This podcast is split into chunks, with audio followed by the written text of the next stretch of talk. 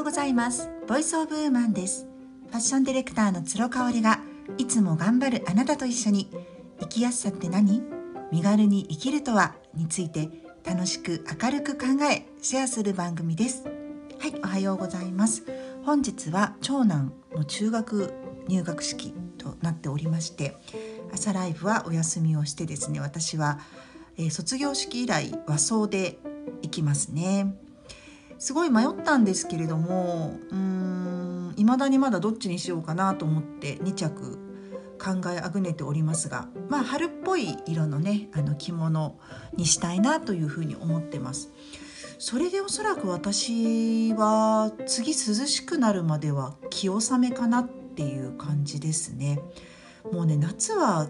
まあ、浴衣着ると思うんですけれども着物自体は着ないかな。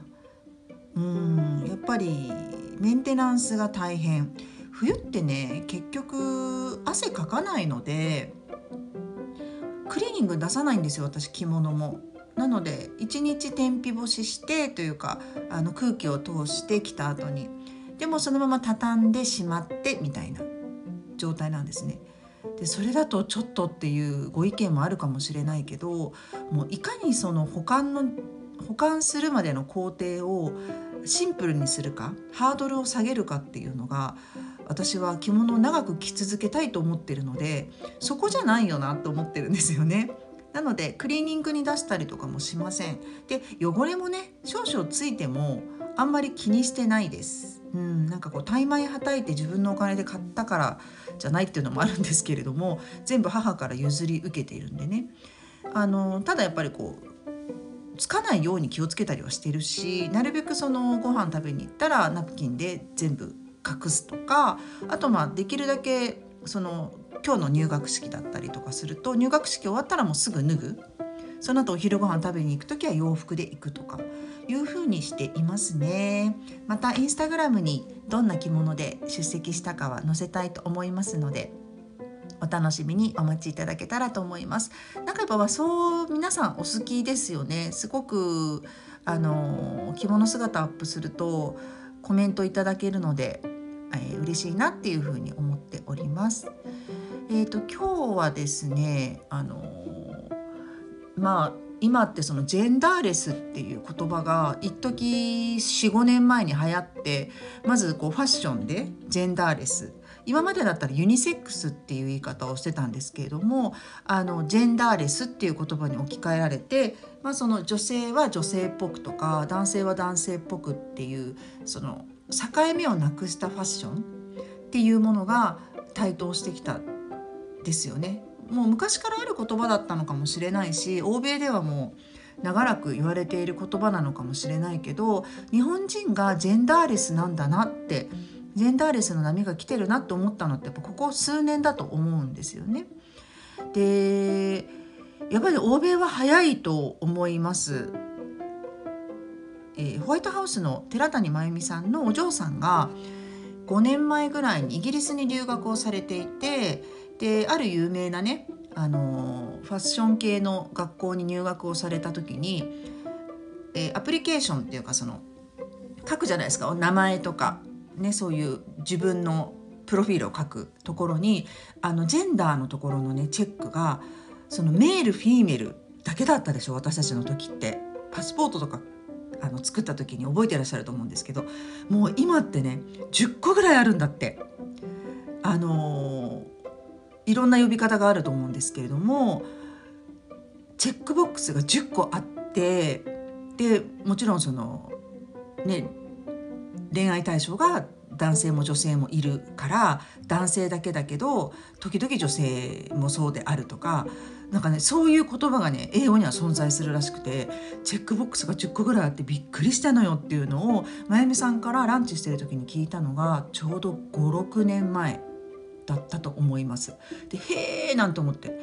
まあその時はまだいまだに日本だったら男性女性ですよね。だって今だって息子のさ学校の新年度なのでそういう、えー、プロフィールが環境表みたいなことを言い方するのかな？そういうのが来る時に男女でもどっちかに丸しますよね。これってなんか日本ってずっとこうなのかなって思いますよね。でまあ、同性婚が認められてないのも本当に先進国ではあの本当に日本はかなり遅れているし夫婦別姓に関しても全然改善されるような気配がなかったりしますよね。夫婦別姓はね本当にやってほしいもうとにかく大変なんですよね女性ってこの銀行通帳から何か役所の、